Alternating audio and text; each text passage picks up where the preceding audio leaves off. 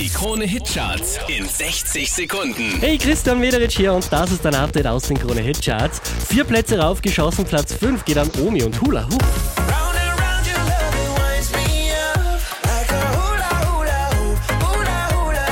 Letzte Woche auf der 2, diesmal auf der 4 Charlie Puth und Megan Trainor mit Marvin Gaye. Let's Marvin Gaye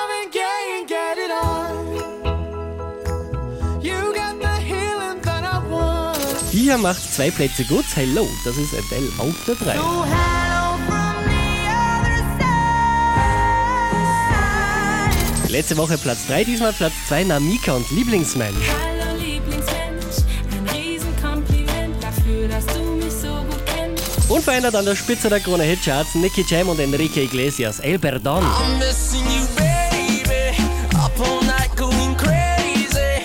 Now my angel can. Mehr Auf charts.kronehit.at.